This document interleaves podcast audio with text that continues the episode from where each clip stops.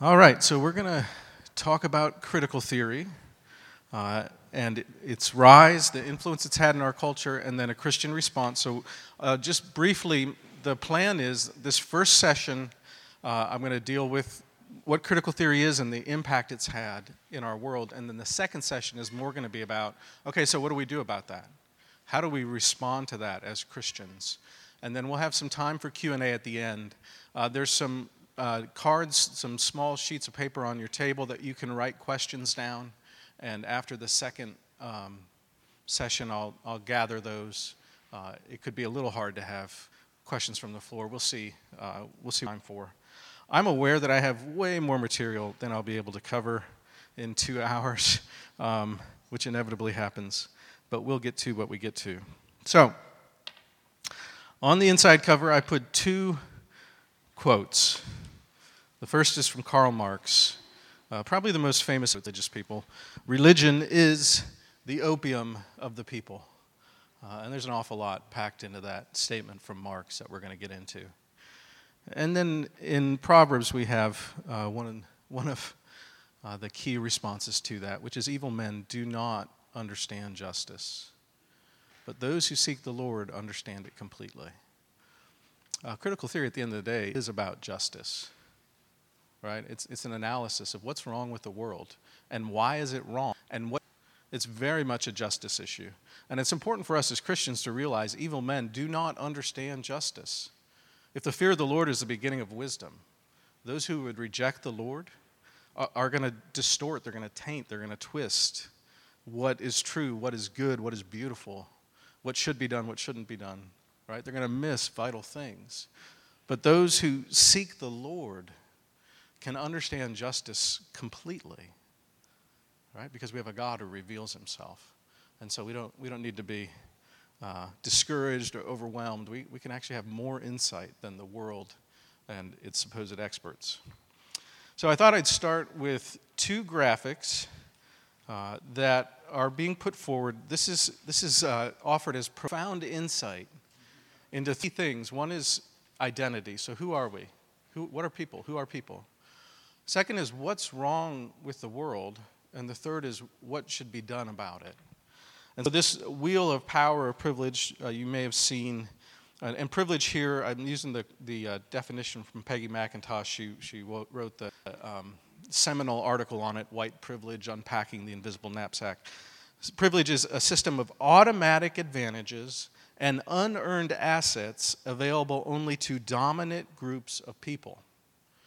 And so uh, the critical theory world is an oppressor oppressed world. Those are the categories. And of course, part of what we, we want to recognize throughout is that uh, there, of course, there's legitimacy to some of the things that critical theory is pointing out. Because if, if it was just nonsense, only a small handful of people would believe it. But that's not what happened, right? Tons of people believe it because it's like, oh, yeah, that makes sense. Right? So there's some legit, like oppression's a biblical category. Justice and injustice, these are biblical categories. So we're not talking about just throw out, but what we're saying is the framework that they use and the prescriptions they offer. That's the problem. So if you to make sense of the wheel here, power is at the center, and so if you are a white, post-secondarily educated, able-bodied, heterosexual, neurotypical, robust, slim, property-owning, rich, English-speaking, cisgender man citizen, you have power. And if you deviate from that in any way, you are marginalized. Okay, that's what this wheel is saying. And the more you deviate from that, the more marginalized you are. Uh, and so those at the center are oppressors, and the closer you move to the periphery, you're oppressed. Okay? And most of these are things that, well, it's a mix. Some of these things are just you're, you're born, right? The color of your skin is what you're born with, the, uh, your body shape and size, uh, your able bodiedness, although that can change through circumstances, the neurotypical, all that sort of thing. But some of these things are, well, we all get various levels of education, or we um, speak various languages, and we do or don't own property. And, okay? But this is, they're saying this is how you should understand people. And you need to understand at the center of everything is power. And, and, and what happens is the oppressor groups structure city to maintain and, and increase their power and to disadvantage the marginalized. This, that's the, the basis of the critical theory view of the world. Okay? And we'll, we'll get into this. If you go to the next page, uh, you may have seen this, but the Smithsonian Institute released this during COVID in 2020. It wasn't out very long because it got hammered online. Uh, this is one of the most racist documents I've ever seen. Okay, so, the, so going, if you look back to the wheel of privilege, what's at the center? White center. Okay, America has been a majority white country for throughout its history. So they're saying here's aspects and assumptions of whiteness and white culture in the United States. So here's how the power and privilege has played out in our country, is what they're saying. And uh, it's racist on many levels. Uh, but it's saying, of course, if you're not white, then you don't have these values. And if you are white, then you do have these values. Right? It's like Joe Biden saying, if you don't vote for him, you ain't black right? Understand that's racist. Okay? So just we're not going to get into these because I want to I want to actually get into the system. But but these are the sorts of things, and you know, it's uh, got graphic quality and looks expert and official, and oh, okay, this is how we're to understand the world. Okay, these are, and so the DEI training that's happening in our universities and in businesses, and like this is the sort of stuff that's being put forward. Um, so Here's what we're going to do, Lord willing. We're going to answer, page five, three questions. What is critical theory, or what, maybe more accurately, what are critical theories? Because it's, there's many. Secondly, how has critical theory affected our world? And so those are the two things we're going to get at in the first session. And then finally, how do we engage in a critical theory world? So, what is critical theory?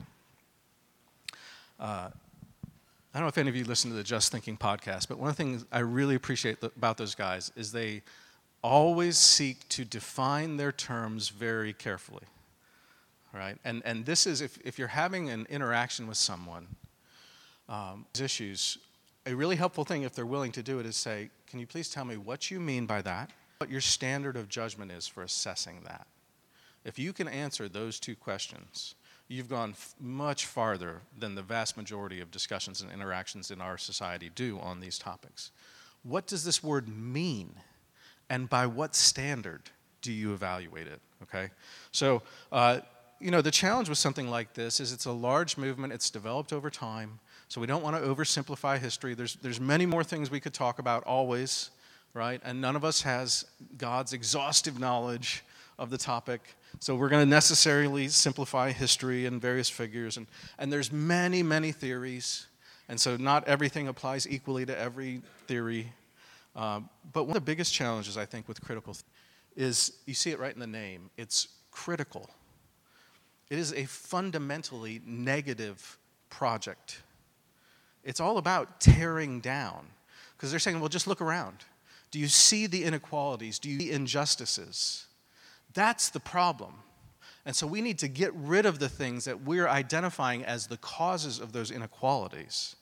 And if, if it is kind of bloody and messy in the meantime, that's the cost of progress. Right? And they do have a vision of a future and a utopia, but it's not very clear. It's never been achieved because it's God's world. Uh, but it's also not really a first order concern. The first order is deal with all the structural inequalities, with all the things that we see are wrong.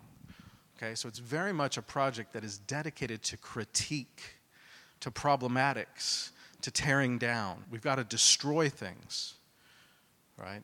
Um, BLM very famously was about the destruction of the nuclear family. Right? It was right there in their values until that got publicized and then it was removed from the website. We've got to destroy the nuclear family and, and the patriarchy and the, you know, the, the mom and the dad and the dad leading because that's oppressive. That's oppressive. That's holding us back from progress. Okay, and we'll, we'll get into that. So, fundamentally negative project. So I have a definition here. It's a little dense, uh, so we'll try and walk through it slowly. But critical theory is fundamentally a method of social critique. So critical theory is trying to critique the culture. Okay, what's wrong? and it's meant to achieve societal liberation. So we're going to critique because on the other side of it, if we can get rid of all these problems, we'll produce freedom, we'll get liberation. Via education, we've got to educate people in new sociological views. So the way you think about who you are as a person, the way you think about your relationship to other persons, that's sociology. Okay? Uh, we're going to give you new views we're going to educate you in those, and through that, you'll, you'll reach a state of liberation. If enough people do it and we apply it thoroughly enough, uh, we're going to reach liberation. And you see this, you know, the, the thing about communism of, well, but, but, but they've never actually done the pure, right? If we just do the pure communism, it'll work. It's always corrupted, uh-huh, right? Because we're, we're dedicated to this, this vision. And so fundamentally, it's a rejection of existing authorities. And so this is where we have to appreciate it. Um, it is not hard to find inequalities, injustices, oppression, and abuse in our world. Right? Like, you've read the Bible, you've lived, you know, nobody here's even close to a toddler. Like, you've lived life, you've oppressed others in various ways. Like, it's all around us. So it's not hard to find, which is part of why these views resonate with people. But what they do is they say, well, clearly those in charge have produced the situation, the circumstances, the values that have produced these outcomes. And so what we need to do is get rid of those in charge. Okay? Uh, which we'll get into. And but in certain ways, uh, critical theory is new. But you, you, picked an example from the Bible. If you look at number 16, Korah gets 250 chiefs of the congregation. These are well known men.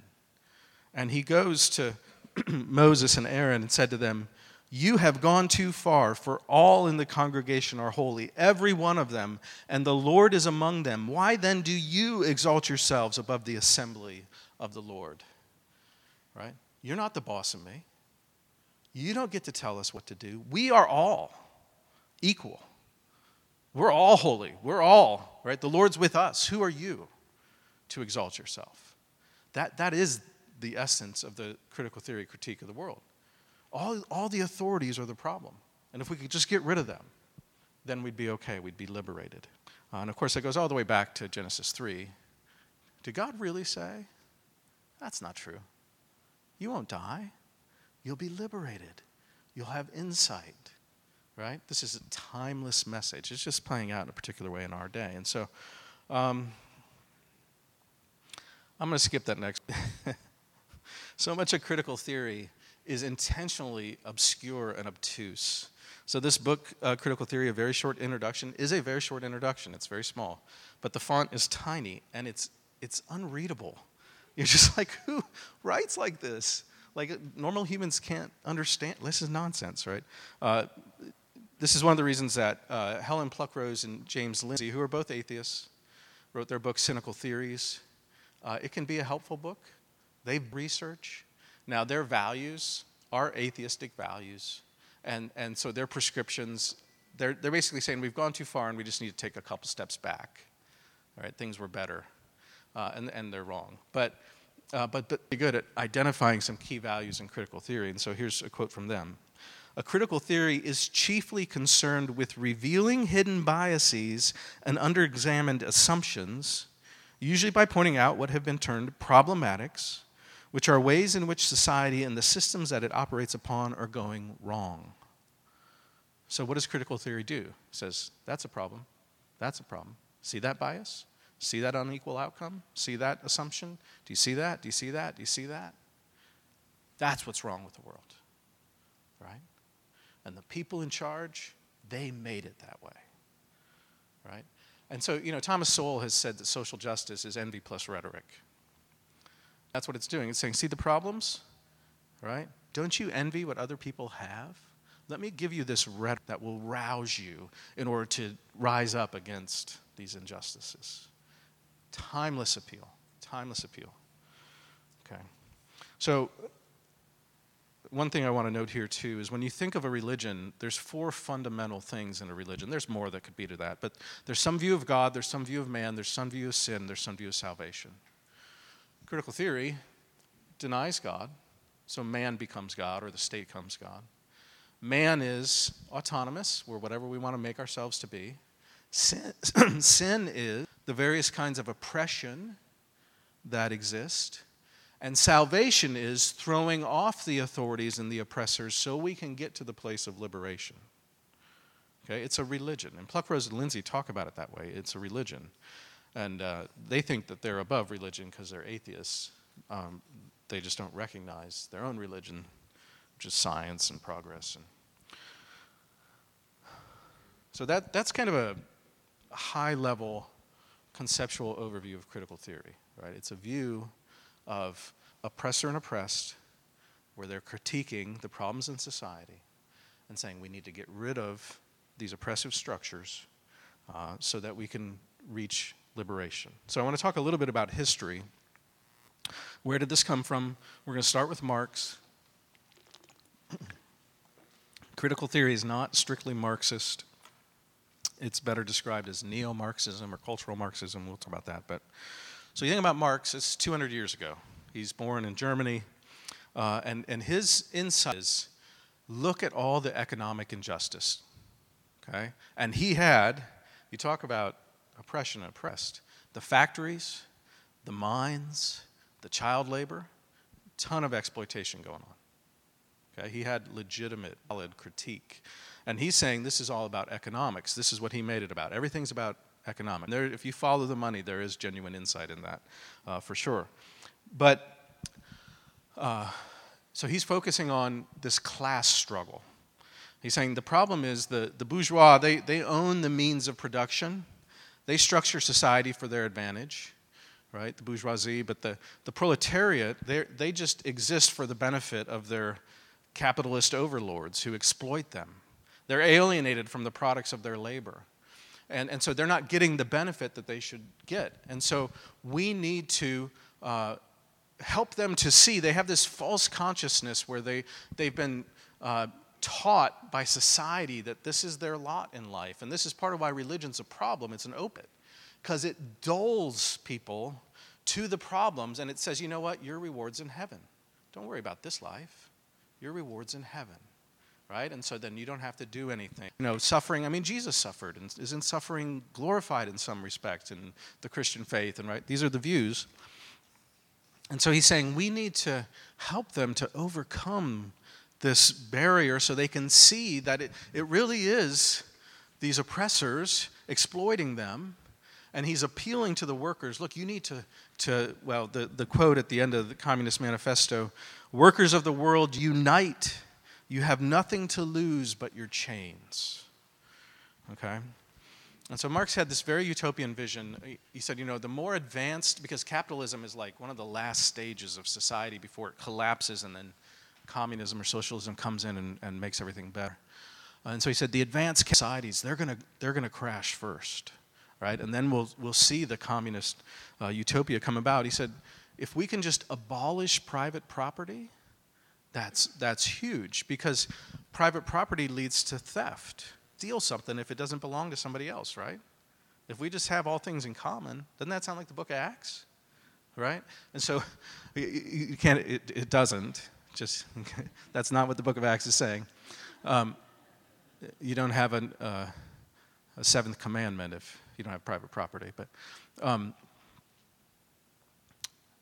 actually, several of the commandments. Uh, so theft, murder, war, right? All these things are downstream of private property. So we got to get rid of, of, private property and, and make everything uh, communally owned, which means state owned. And then we all have free access to whatever we need, our consumables, right? And so we're going to have this classless, eventually stateless, moneyless, totally less society where everything, and, and the slogan is from each according to his abilities, to each according to his needs.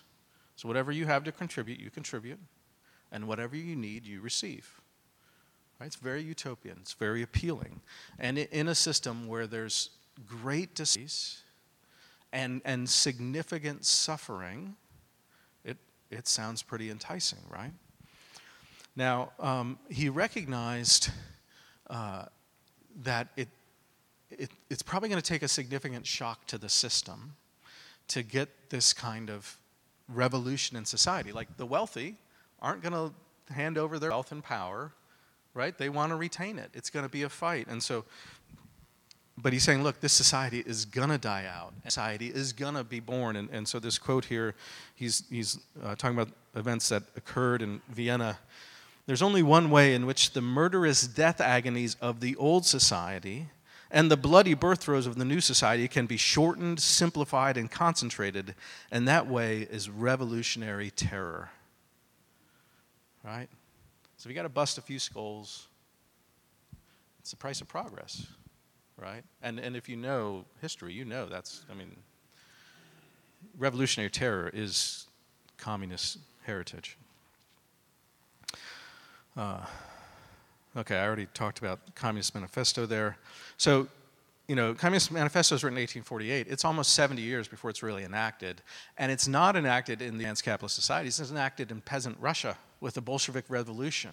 And they throw off Tsar Nicholas, right? And 30 some years later, Mao brings it to China.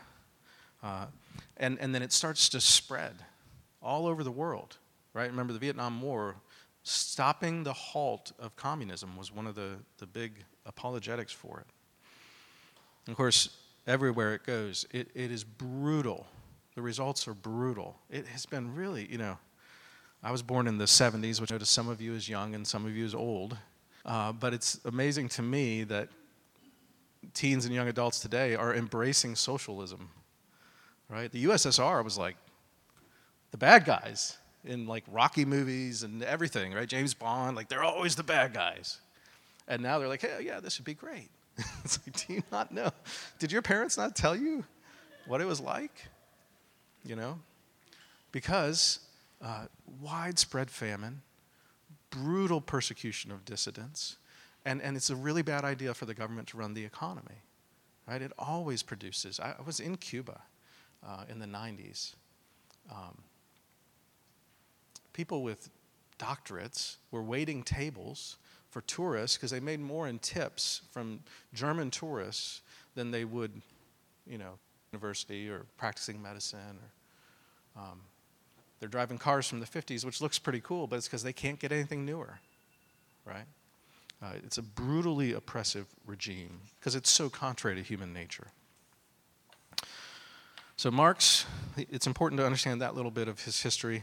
Uh, the next significant step, and this is where the critical theory starts to come in, is the Frankfurt School, which was founded in Germany in 1923, so, uh, which is right at the end of the Russian Civil War that led to the USSR. The Frankfurt School were these concerned Marxists, and they're looking and saying, why hasn't Marx's predictions come true? Why haven't his values been embraced? And they're saying, well, it's too narrowly focused, it's ineffective. And so you can see the, the quote here. So, theory was conceived within the intellectual crucible of Marxism, it came out of Marxism. But its leading representatives were from the start dismissive of economic determinism. That's the view that economics drives everything. That was Marx's view. And his stage theory of history, where you go through and you get to utopia, and any, any fatalistic belief in the inevitable triumph of socialism, they were concerned less with what Marx called the economic base than the political and cultural superstructure of society. Their Marxism was a, of a different form, and that's why we call it cultural Marxism. Economics has been downplayed in, in critical theory, um, and it's much more about culture. And so I listed some of the key figures that you might recognize, some of those names. Adorno's authoritarian personality, uh, that's obviously in Europe. Uh, you have Hitler, you have Mussolini, right? These are the the fascists, the dictators, the ones, you know, these authoritarians, that's who Trump's being likened to, right? The threat of January 6th, all that. That's coming out of this view of authoritarian personality um, and critical theory. Uh, Herbert Marcuse's Eros and Civilization, he was in many ways the father of the sexual revolution, right? We need to press back on all these oppressive sexual structures that have plagued society. Uh, but the one I want to talk about is the Italian Antonio Gramsci. It's always the Italians. so Gramsci uh, didn't live a very successful life. He was uh, he opposed Mussolini, which you don't oppose Il Duce, uh, and he was thrown in prison, um, like a failure. But he wrote these prison notebooks that were eventually translated and came to America into the 50s, the 60s, and the 70s, and were profoundly influential in the universities, in the counterculture, on the sexual revolution, and all. And he basically reversed Marx on his head. Marx says, look, everything's about economics. And, and Gramsci said, no, no, no. Economics is downstream of culture. Culture produces economics. And so he, he coined this phrase, hegemonic power, or sometimes you'll hear hegemony. And he's saying, look, it's this, this complex interlocking of politics, social values, cultural values, where the group in power imposes their norms and values on the rest of society. So identify the he- hegemony and bust it up, and that's part of your liberation. And so he's saying, well, look, what's Western civilization founded on? Christianity. So what we need to do is de Christianize culture. If we de Christianize it, then we can decapitalize it. Right? We can get rid capitalism is a suppressive economic system. So if we get rid of Christianity, then we can get the economic system of communism, which will bring liberation. And so this quote is from Gramsci here Socialism is precisely the religion that must kill Christianity. It is a religion in the sense that it too is a faith, and because it has substituted for the consciousness of the transcendental God of the Catholics, so this God who's above us, who is, uh, we're in his image, but he is not like us. He's other than us. He's uncreated. He's, right? Uh, he's transcendental. So the, a God outside of the system, we're getting rid of that um, eh, replace that with trust in man and his best strengths as the soul's spiritual reality. And so you can see it's kind of this enlightenment. Hey, man, man's pretty good, right? We can figure this out. And so if we, and so you get rid of God, which means man is God, which usually means the state is God. Um, and so we have to get rid of Christianity. Well, as so they're in Germany, but as Hitler rises to power, they need to leave. Many of them were Jewish. So they were threatened on multiple levels, both in their ethnicity and their politics, various things. Uh, and so they go to Geneva briefly, and then they come to New York City. They come to Columbia, University. And that's where things start to really influence America. And that began uh, what Rudi Dutschke has called long march institutions. Because if you capture education, unless you're stopped, you've captured the culture. Right? So they get some key professors well, what do professors have? Students, you might call them disciples, who admire the professors and their great learning and their wit and their erudition, and they want to be like them. And so some of them become professors, but some become journalists, and some become lawyers, and some become political operatives, and right?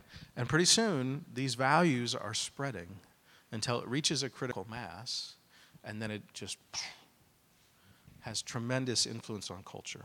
And so some of the changes that we're seeing that seem so quick have been building for decades, right? And started back here. So some of the contemporary expressions of this are things I mentioned that one. Uh, Matt Chandler preached that to his church at one point. Um, David Platt preached that at T4G. Uh, anyways, Robin DiAngelo, she's made a lot of money the last few years. White fragility.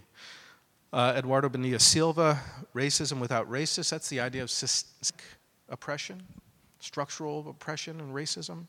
You, you could be a racist country without people who are actually racist because the structures have already been established in racist ways. Uh, Judith Butler, that's queer theory. Uh, she's, we'll talk about that. Kimberlé Crenshaw, intersectionality, that's the power and privilege wheel, right? All these different. So, what she was saying is because there was uh, you know, a lot of what's driven feminism, and again has been a legitimate critique, is domestic abuse. And so, first wave feminism was dealing with drunkenness, the drunkard's wife. That was a huge issue in 19th century America, drunkenness. Uh, and, and so they were trying to, that's what led to prohibition. Prohibition wasn't, I think it was the wrong policy and poorly executed, but just like foolishness out of thin air. It was like, we've got a massive problem of drunkenness and, and wives and children being abused and taken advantage of. We've got to do something about this, right? Uh, so that was kind of first wave feminism. Um, second wave came along and got more into things, okay, uh, like domestic abuse wasn't criminalized until I think Pennsylvania was actually the first state to do it. And it was in the 20th century. I forget if it was 1950s or 1970s. Okay, criminalized as a crime.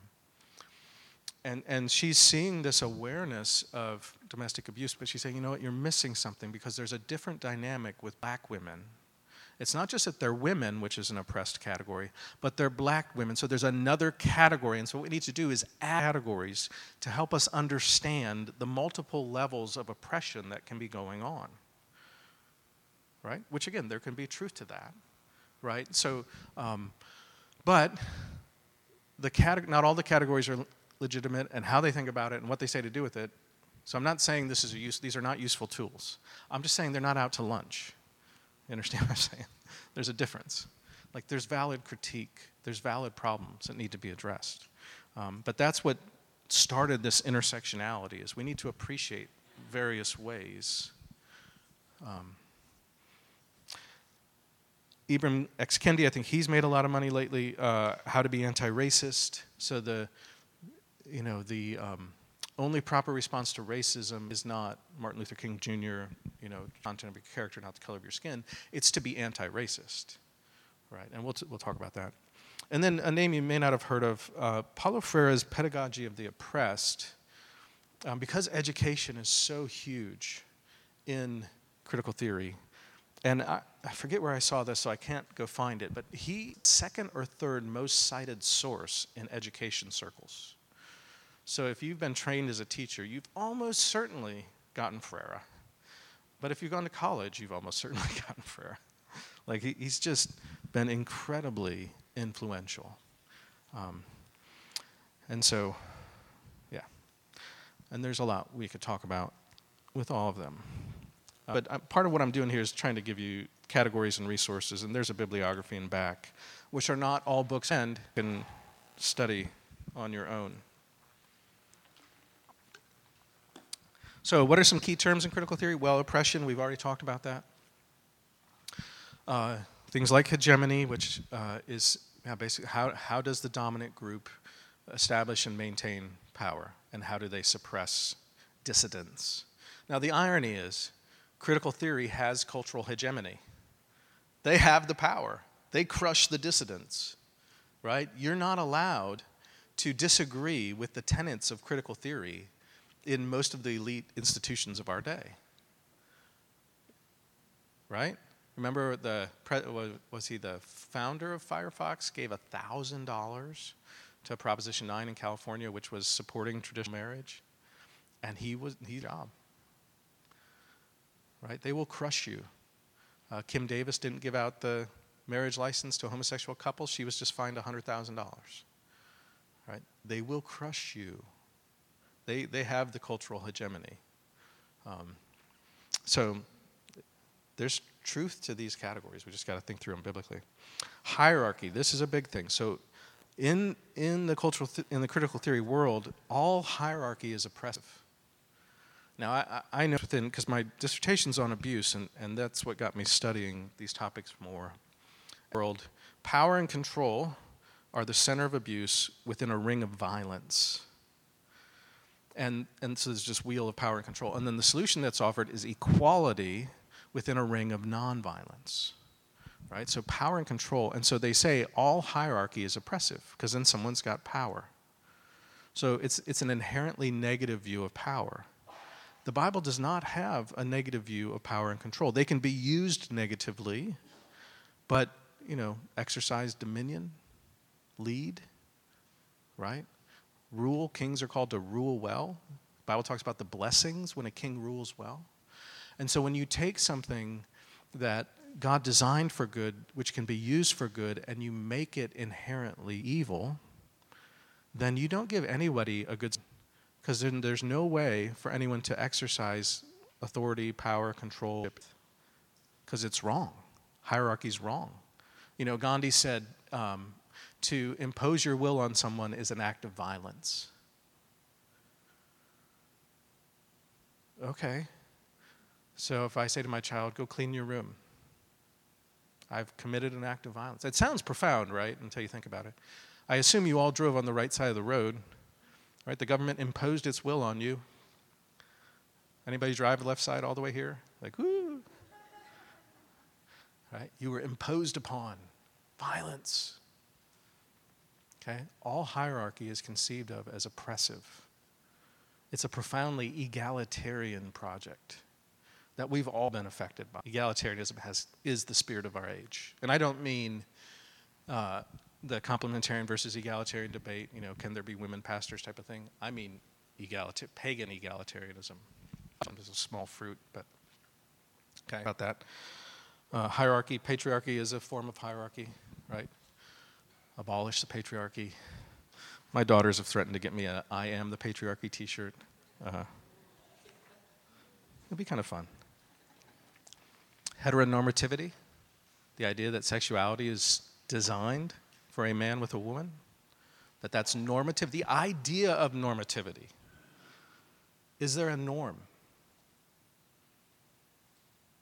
Right? That's a big one. That's a big one in the church. Have you seen all the warnings about idolizing the family? Don't make an idol of the family. It's nonsense. Right? We have to be so oh, don't speak to these things. No, no, no. There's clearly norms. Right?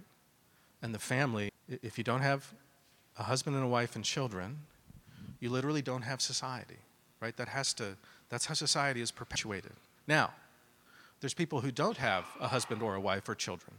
And there's suffering in that. And there's, right? So, but to say, therefore, we can't speak of any norm, that, that's a profoundly actually critical theory move. Right? We, we need to design, we need to identify the structures that God has built into the world and, and affirm the goodness of them. In part, so we can make sense of the world right? Also, so we can actually care well for people who are suffering in various ways. Okay? Uh, but this is part of why, like, if you know about uh, young men getting into Andrew Tate or uh, some of the manosphere stuff, it's because some of those guys are, or Jordan Peterson, or they, they have legitimate insight because they're willing to speak to things that Christians won't because we, we're too concerned about being nice. But they, it's fatally poisoned. Like their, their, their view is twisted, right? And so it's, it's, it's terrible advice, but they're, they're speaking to a category that the church is avoiding. Right? So as Christians, we got to say, this is the way the world is, and God designed it this way, and it's good. Okay? Uh, so heteronormativity is part of that. Um, I reject that category. I reject the category of cisgender, but the cisgender is that you, you are, your, your gender identity is what your sex was at birth, right? Gender is just a, a, twisted category. It's fine in language, it's terrible in hum, human, right? You are your sex, you are a man or a woman. Uh, you, you are not your sexuality. I mean, have you ever said, oh, I'm straight? No, you're not. You're a man or a woman designed by God for masculinity or femininity, including your sexuality. You're not your sexuality. That's not your identity. All right? Rosaria Butterfield has said sexuality has gone from a verb to a noun, it's gone from an activity to an identity. That's a critical theory move. Okay? It's just not true.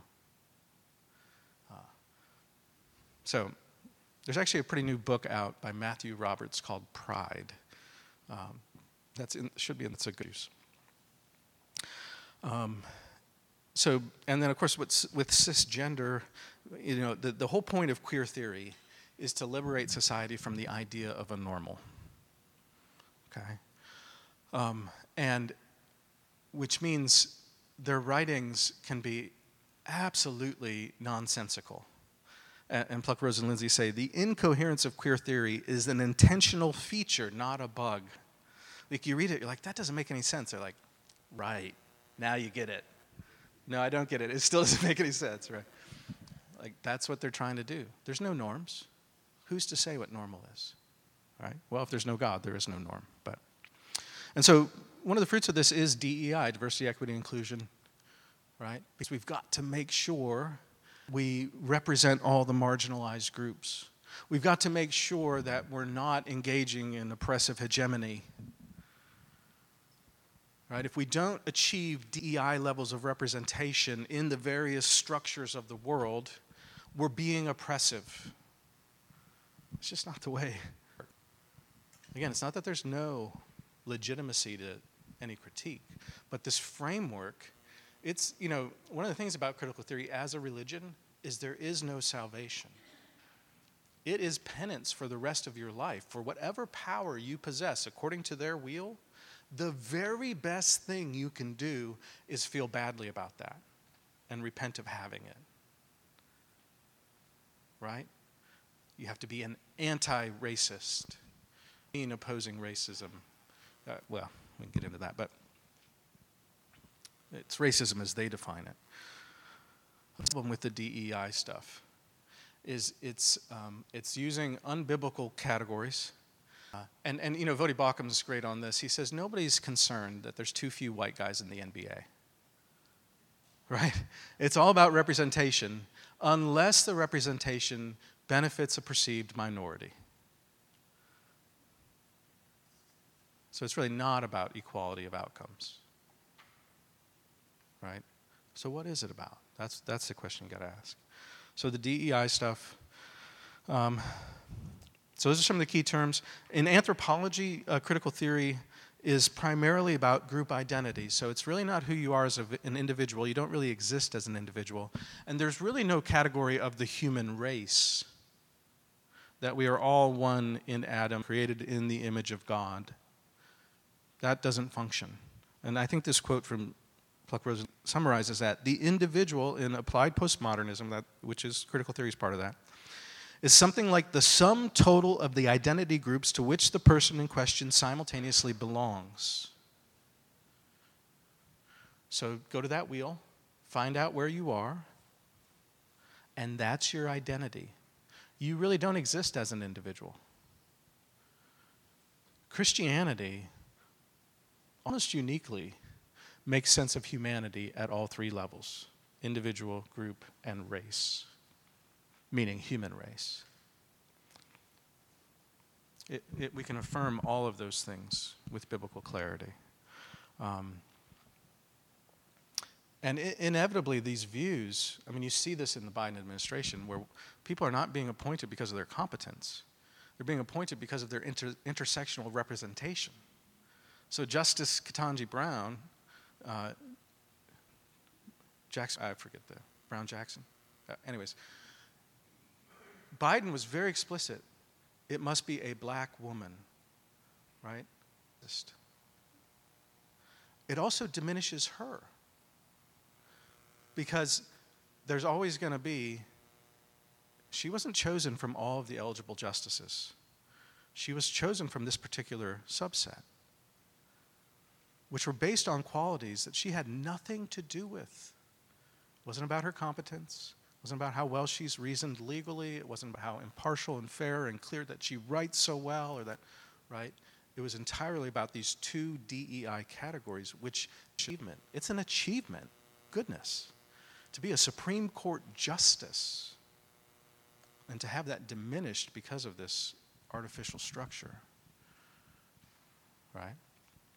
Um, Matt Chandler again said, apparently they use search committees to find pastors, and he said, if, uh, would you rather have the Anglo 8 or the Black 7? Who would you take? He said, well, I'd take the Black 7, but not the Black 6, because that'd be too much tokenism. I'm like, goodness, that is racist. That's demeaning to anybody on your staff. Right? So, in the name of achieving equity of outcomes, it, it profoundly unrighteous. And of course, the other thing about um, the anthropology of critical theory is the dilemma of the, of the T. So, if feminists are saying, look, there's no essential difference between men and women, other than the obvious physiological ones, right? But women should be able to do anything men can do which is why abortion has to be a sacrament, so women are liberated from their bodies. So can, right? and the, and the transgender woman, you get this? Uh, tra- just substitute fake. So the fake woman, right? The transgender woman is the fake woman. It's the man who's posing as a woman. Um, the transgender woman says, "No, no, I'm a. I was born in a man's body, but I feel like a woman. There's an essential femininity within me." And feminism says, "No, there's no. There's not an essential femininity." Right? Because if there were, then that could mean there could be differences between men and women. There'd be masculinity and femininity, but there's not. And so there's this war right now between trans exclusionary uh, radical feminists, TERFs, like J.K. Rowling, um, who wrote Harry Potter series, and trans activists. Because, and it's, it's the incoherent, they're trying to include, because they're an oppressed minority, but the systems, and it just shows that these, these systems are incoherent. They can't. They can't work. This won't last. Okay, it's not going to last. Um, but it's part of what's going on. Oh my goodness. Okay.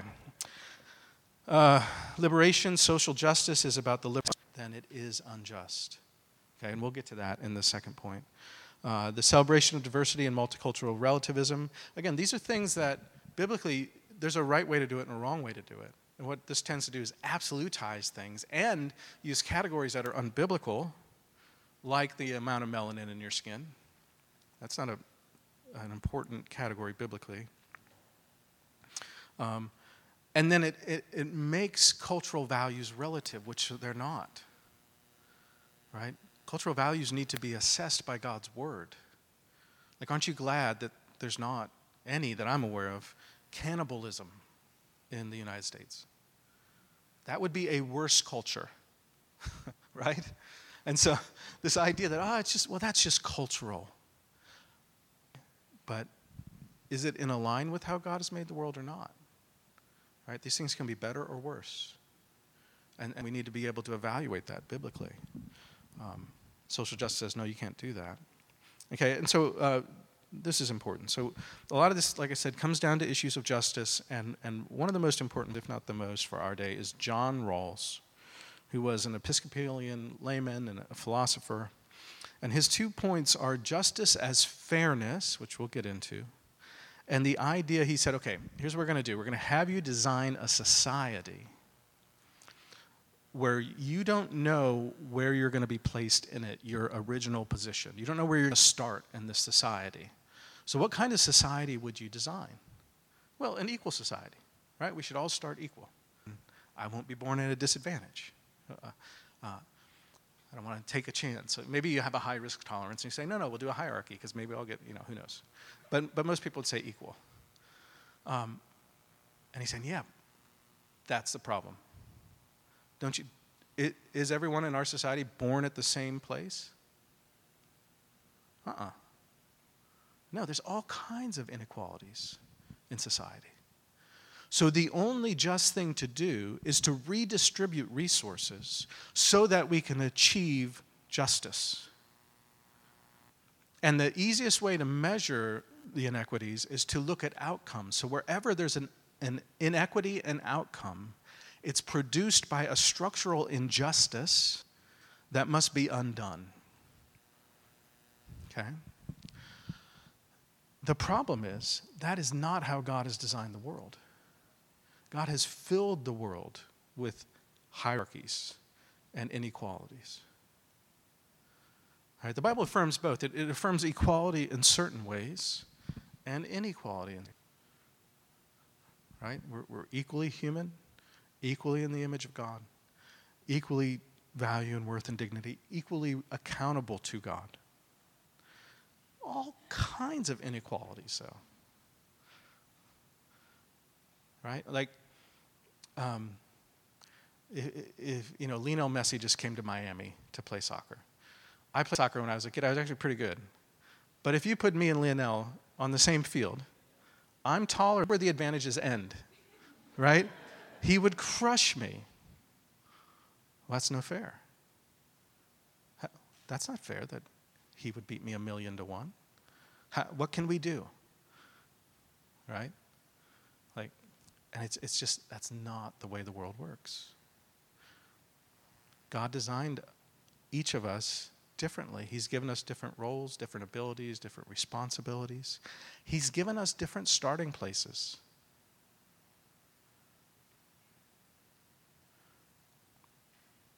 There's an appeal to envy, right? Oh, look at what they have. I didn't get that. There's also the assumption that, and Baucham talks about this, if you're in the, the group that is perceived as having the power, there's an assumption that anything you have, you achieved unjustly.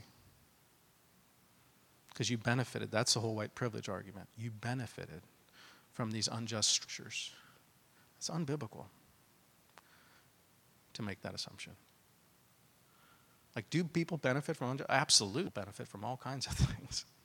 And you better believe that the wealthy privilege their children, but don't you all privilege your children? Or do you try and disadvantage your children? You try and make life harder for them? No, no. You try to make life better. Right? But I don't know if you've ever read uh, J.D. Vance's Hillbilly Elegy. That's a great book. I can, uh, we, we were pretty poor when I grew up. Now, I didn't grow up in the, I grew up in rural Colorado uh, in a trailer park and um, many wealthy friends.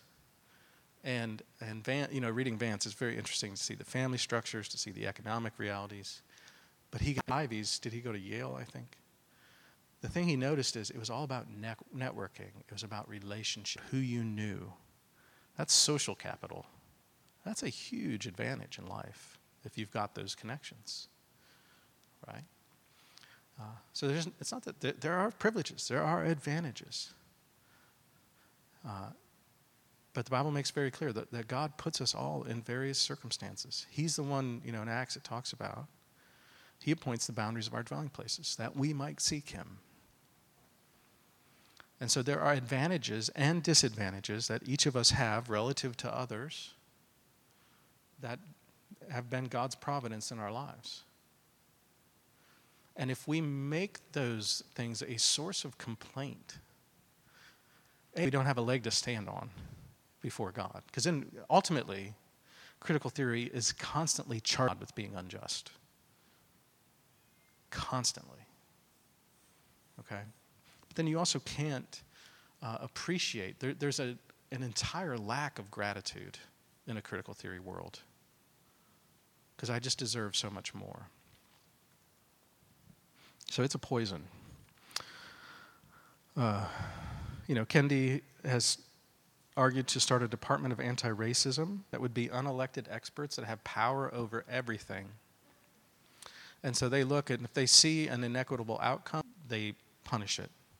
And if a piece of legislation, every piece of legislation would have to go through them to be assessed for potential inequitable outcomes. That, that would be the destruction of any country it was enacted in. That would be a reign of terror. Um,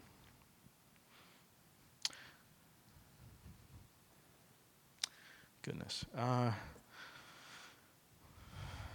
I, will mention this from DiAngelo. So she, she has these basic tenets of anti racist education. Racism is not prejudice, it's not sinful partiality towards yourself and the people that you identify with, or sinful hatred and, and animosity against others.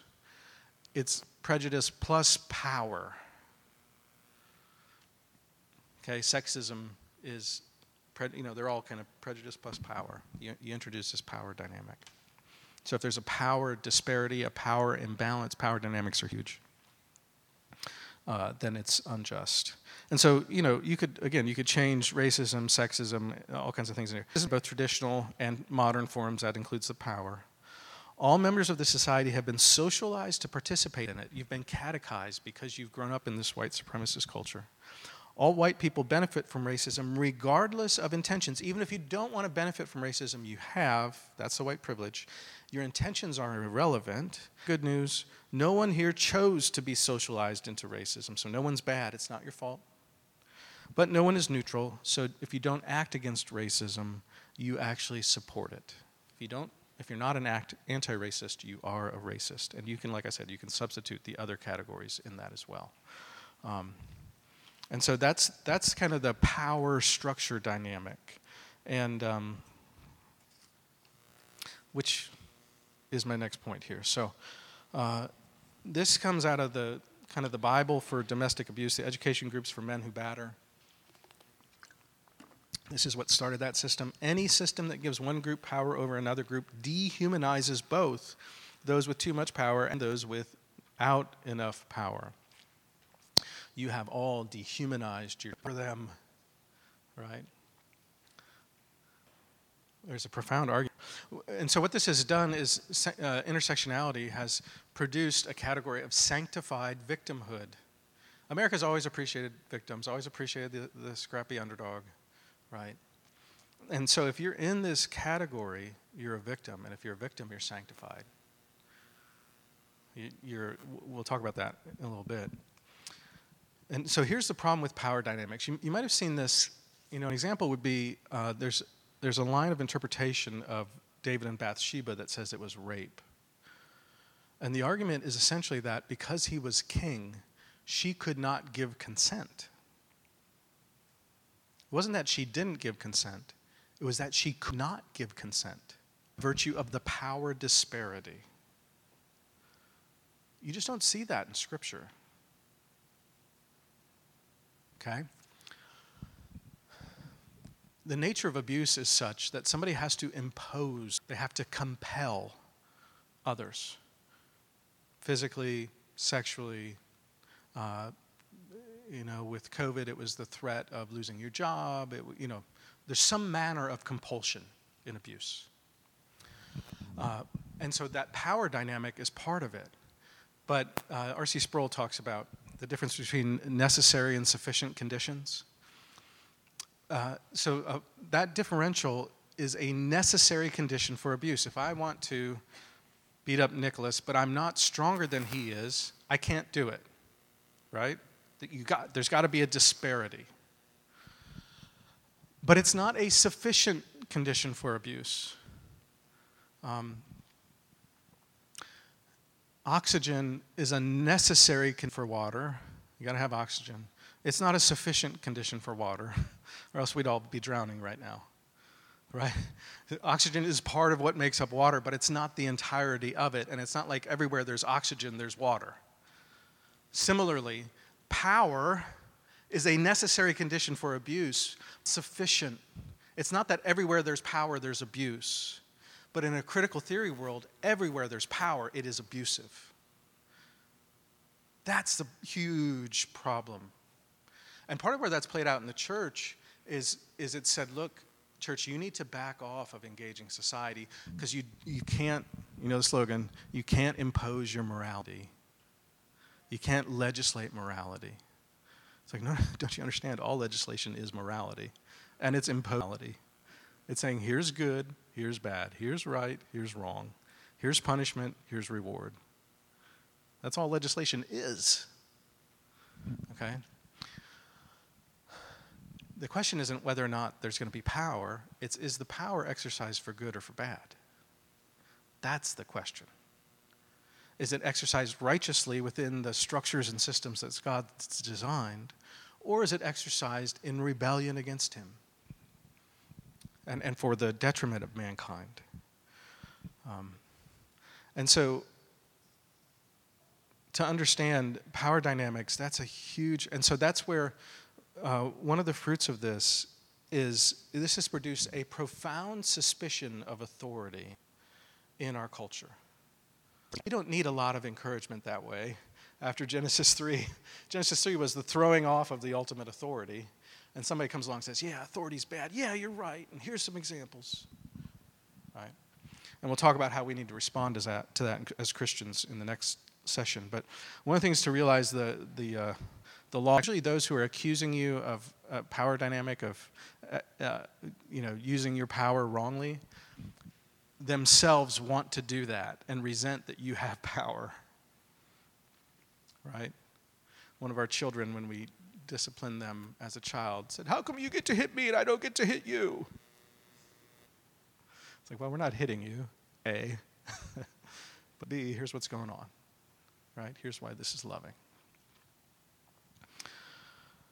We know things. One of the big things that critical theory does is standpoint theory, and it says, look, if we if you know whatever our group, our identity is within that intersectional group uh, we're going to all have the same experience of dominance and oppression. Okay? And if we interpret that rightly, uh, then we'll all have the same view, which is why Biden can say, if you don't vote for me, you ain't black. Okay? Second, so, so your, your access to knowledge is determined by your social location. It's not objective truth, it's, it's socially determined. Uh, second, within the power dynamics, if you're privileged, you're going to be blinded to all kinds of things. But if you're oppressed, you have a double consciousness, a double vision. You know the, the views of the, because you experience them, and you know the views of the oppressed. And so the oppressed are especially enlightened in a critical theory world. Okay? And that's why um, men can't speak to the issue of abortion. It's not your body. Now, women are the majority, they're not the minority, but they're still oppressed somehow, right? Um, so you don't get to have a say. And that's actually a huge fruit of intersectionality and critical theory is this idea of unless I think you've experienced exactly what I've experienced, you don't understand. And you don't get to speak to me. That's one of the really divisive fruits of this. You have to experience exactly what I've experienced, or I don't have to listen to you. Like, it's one thing to, to be humble and say, you know what, I might not know what that's like. It's another thing to say, and no, nobody gets it. Right? That's a very dangerous, dangerous place to be. Uh, so it's all about your lived experience. The other thing is within it, um, well, I'll get to that in the next one. So, why is this appealing? Uh, well, it's a couple things. You had these weak gods of postmodernity. So, postmodernism said, look, there's no meta narratives. There's no story that makes sense of everything. We've got to get rid of all the grand stories, which means especially Christianity, because Christianity makes sense of everything. We don't like the sense that it makes, so we need to get rid of it and just say, your, you know, whatever your truth, that category of your truth, whatever's true for you, whatever makes you happy, right? That's a weak God. That's not going to last. And then secular classic liberalism, which is what Pluckrose and Lindsay want which is to try and have these classic liberal values without God. That's a weak God. That's not going to last. And so it's created this vacuum as, as America was, has been de Christianized as far as values, and these weak gods came in, didn't last. Critical theory is a monster God, or it's a bunch of little angry gods. And they come in and they've got strong answers and they've got meta narratives and they've, they're all about the will to power. They're all about praxis. You got to accomplish things, right? And so it comes in with this strong here's what's wrong and here's what must be done. And it, it's, uh, it's simple. You got these 12 categories, maybe a couple more. It's clear and it's reflexive. So all you need to do is take that wheel. Okay, one person shot another person. Okay, what are their skin colors? What are their genders? What are their sexualities? What are their education, right?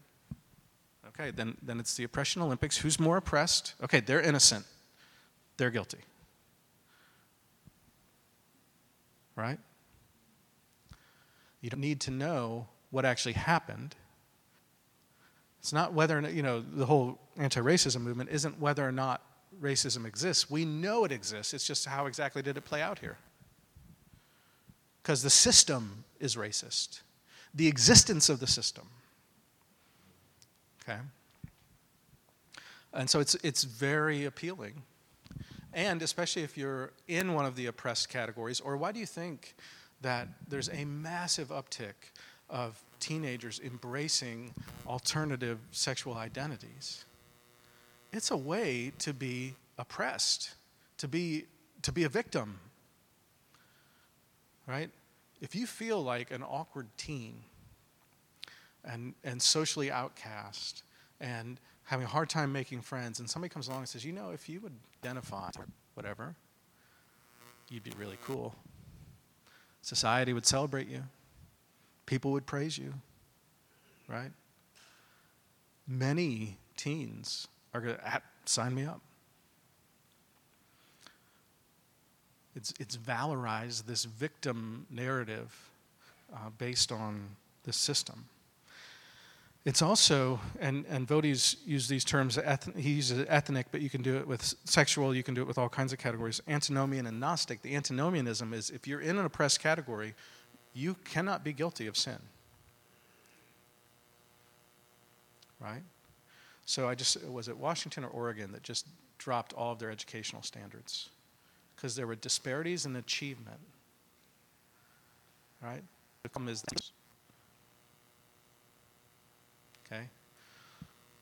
Gnosticism is Gnosticism's timeless, right? It's I have secret insight. I've got secret knowledge. I know the system. I know the key. I mean, there's literally been, you know, Oprah features people with the book The Secret. It's like, could you be any more unsubtle? like, right? I know the secret. Um, and so it's this, it's this opportunity to be enlightened, especially enlightened. I'm woke right? I know I see things that you don't see. I have the knowledge, I have the categories, I have the insight. Um, it also means, again, if you're in that oppressed category, your lived experience is not to be questioned. So if you say something is sexist, it is sexist if you're a woman, right?